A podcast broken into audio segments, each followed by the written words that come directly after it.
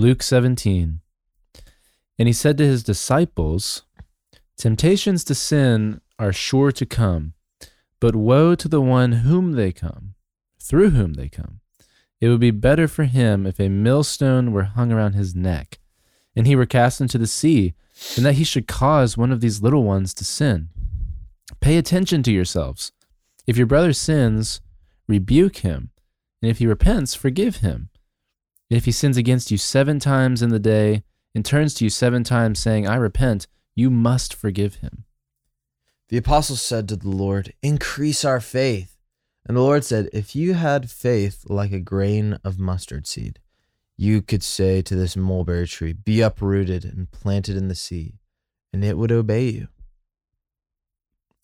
Will any of you who has a servant plowing or keeping sheep say to him when he has come in from the field, Come at once and recline at table? Will he not rather say to him, Prepare supper for me, and dress properly, and serve me while I eat and drink?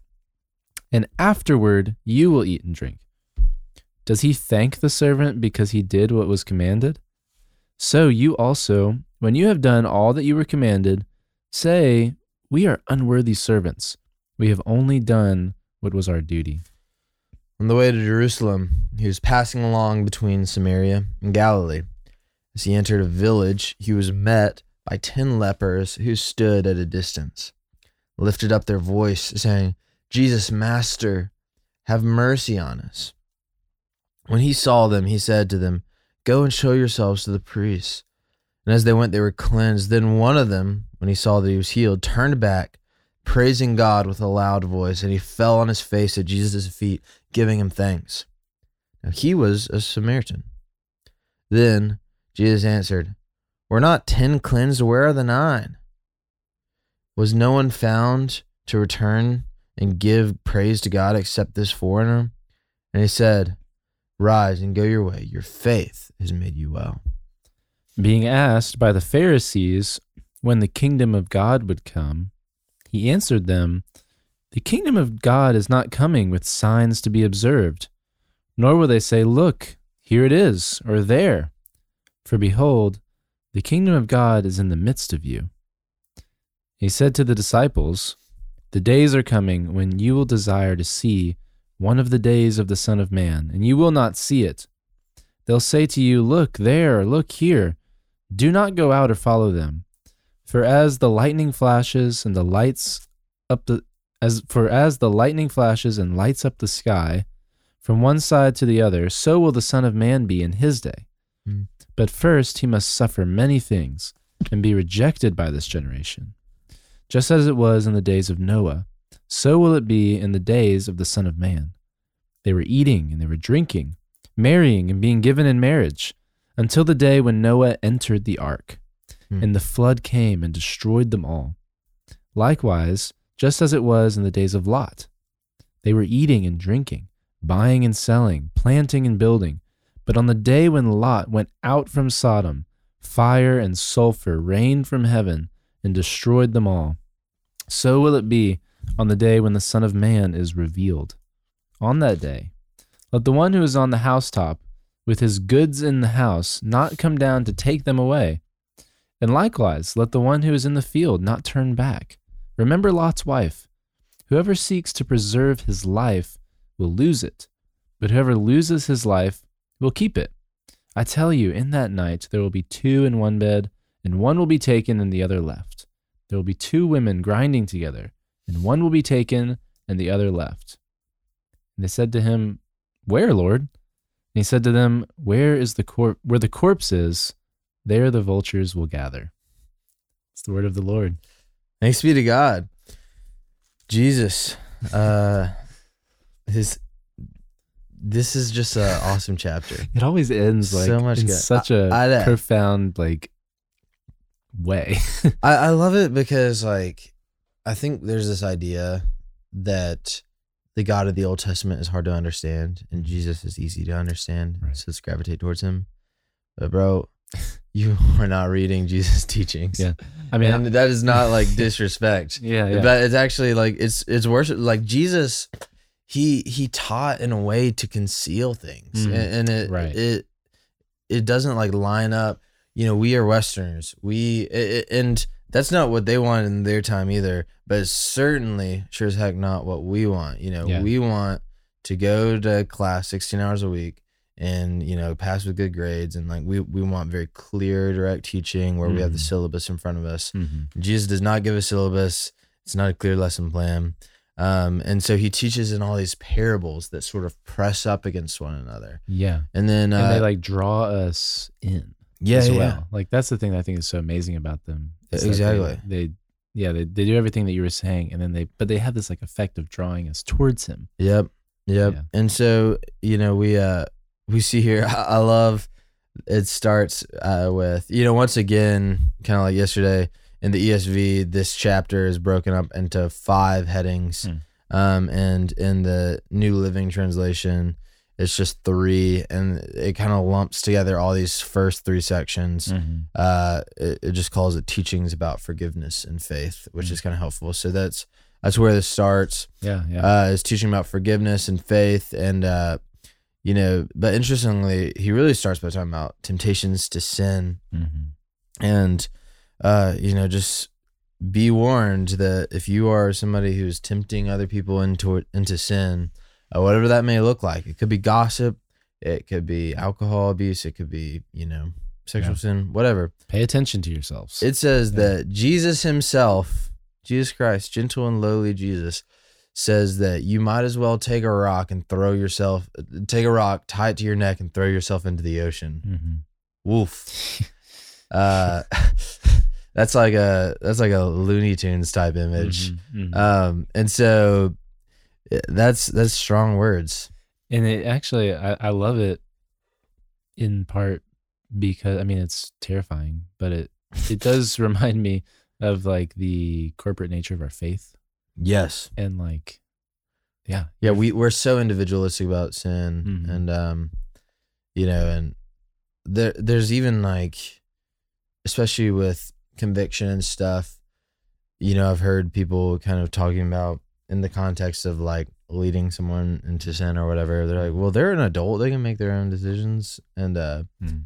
yeah, but there's like that's very much a Cain attitude of like, yeah, uh, who am I? Am my brother's keeper? hmm And uh, the Lord's like, yes, exactly, you are. yeah, yeah, Act like it Mhm. or throw yourself into the ocean. yeah, Um, and then he he moves on, and you know, Jerry, I think the best thing we can do.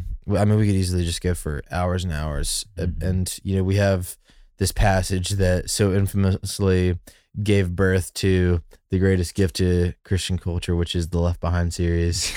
Um, and so, um, but you can see like why, uh, you know, uh, it, it- it's not like they like did some biblical gymnastics to like come up with that idea, but it's No. actually like uh, one of these things that Jesus teaches, uh, and so we have to discern.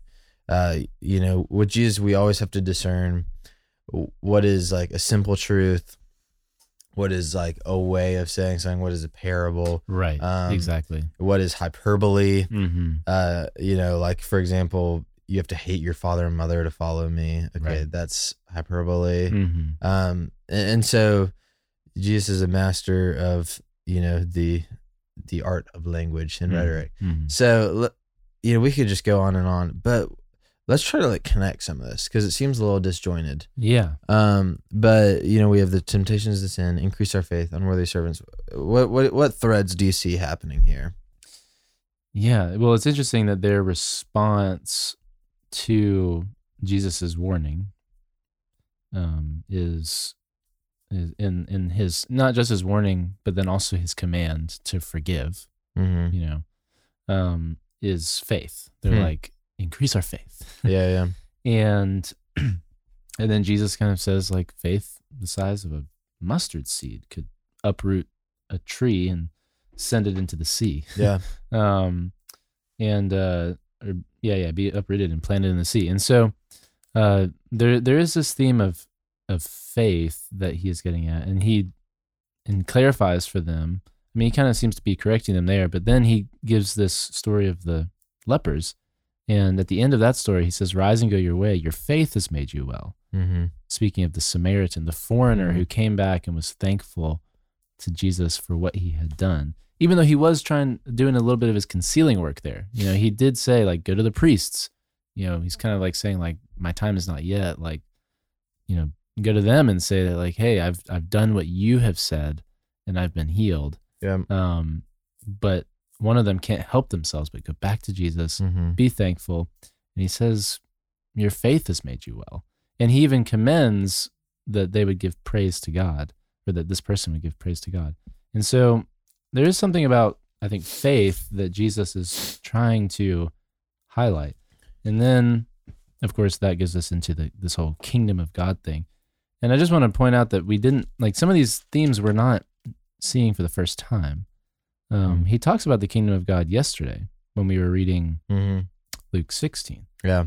law uh, the law and the prophets were until john since then the good news of the kingdom of god is preached Hmm. um, and so yeah there's there's some connections i think there in, in faith um, and then with the uh, with the temptations to sin with the forgiveness and the repentance you know I, one of the things that stood out to me was like again like we said yesterday we identi- we should identify with the sin of the pharisees often like in our hearts and you know he turns in verse 7 or chapter 17 to his disciples and like is kind of warning them about like hey temptations to sin are Mhm. real and and then talks about forgiveness and and repentance which was what we talked about with Mm. the lost uh, parable the parables of the lost coin Mhm. the lost sheep and the lost son Yeah. um, there was this repentance.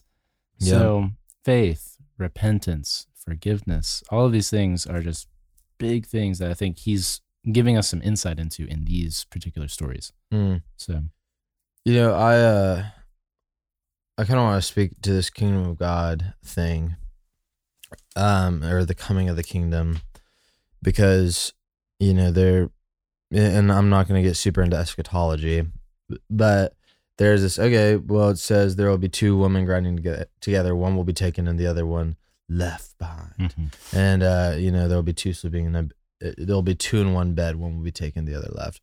Um, and you know, I, I think what's interesting is in the in the teaching of Jesus himself, we we see these different sort of modes of the coming of the kingdom.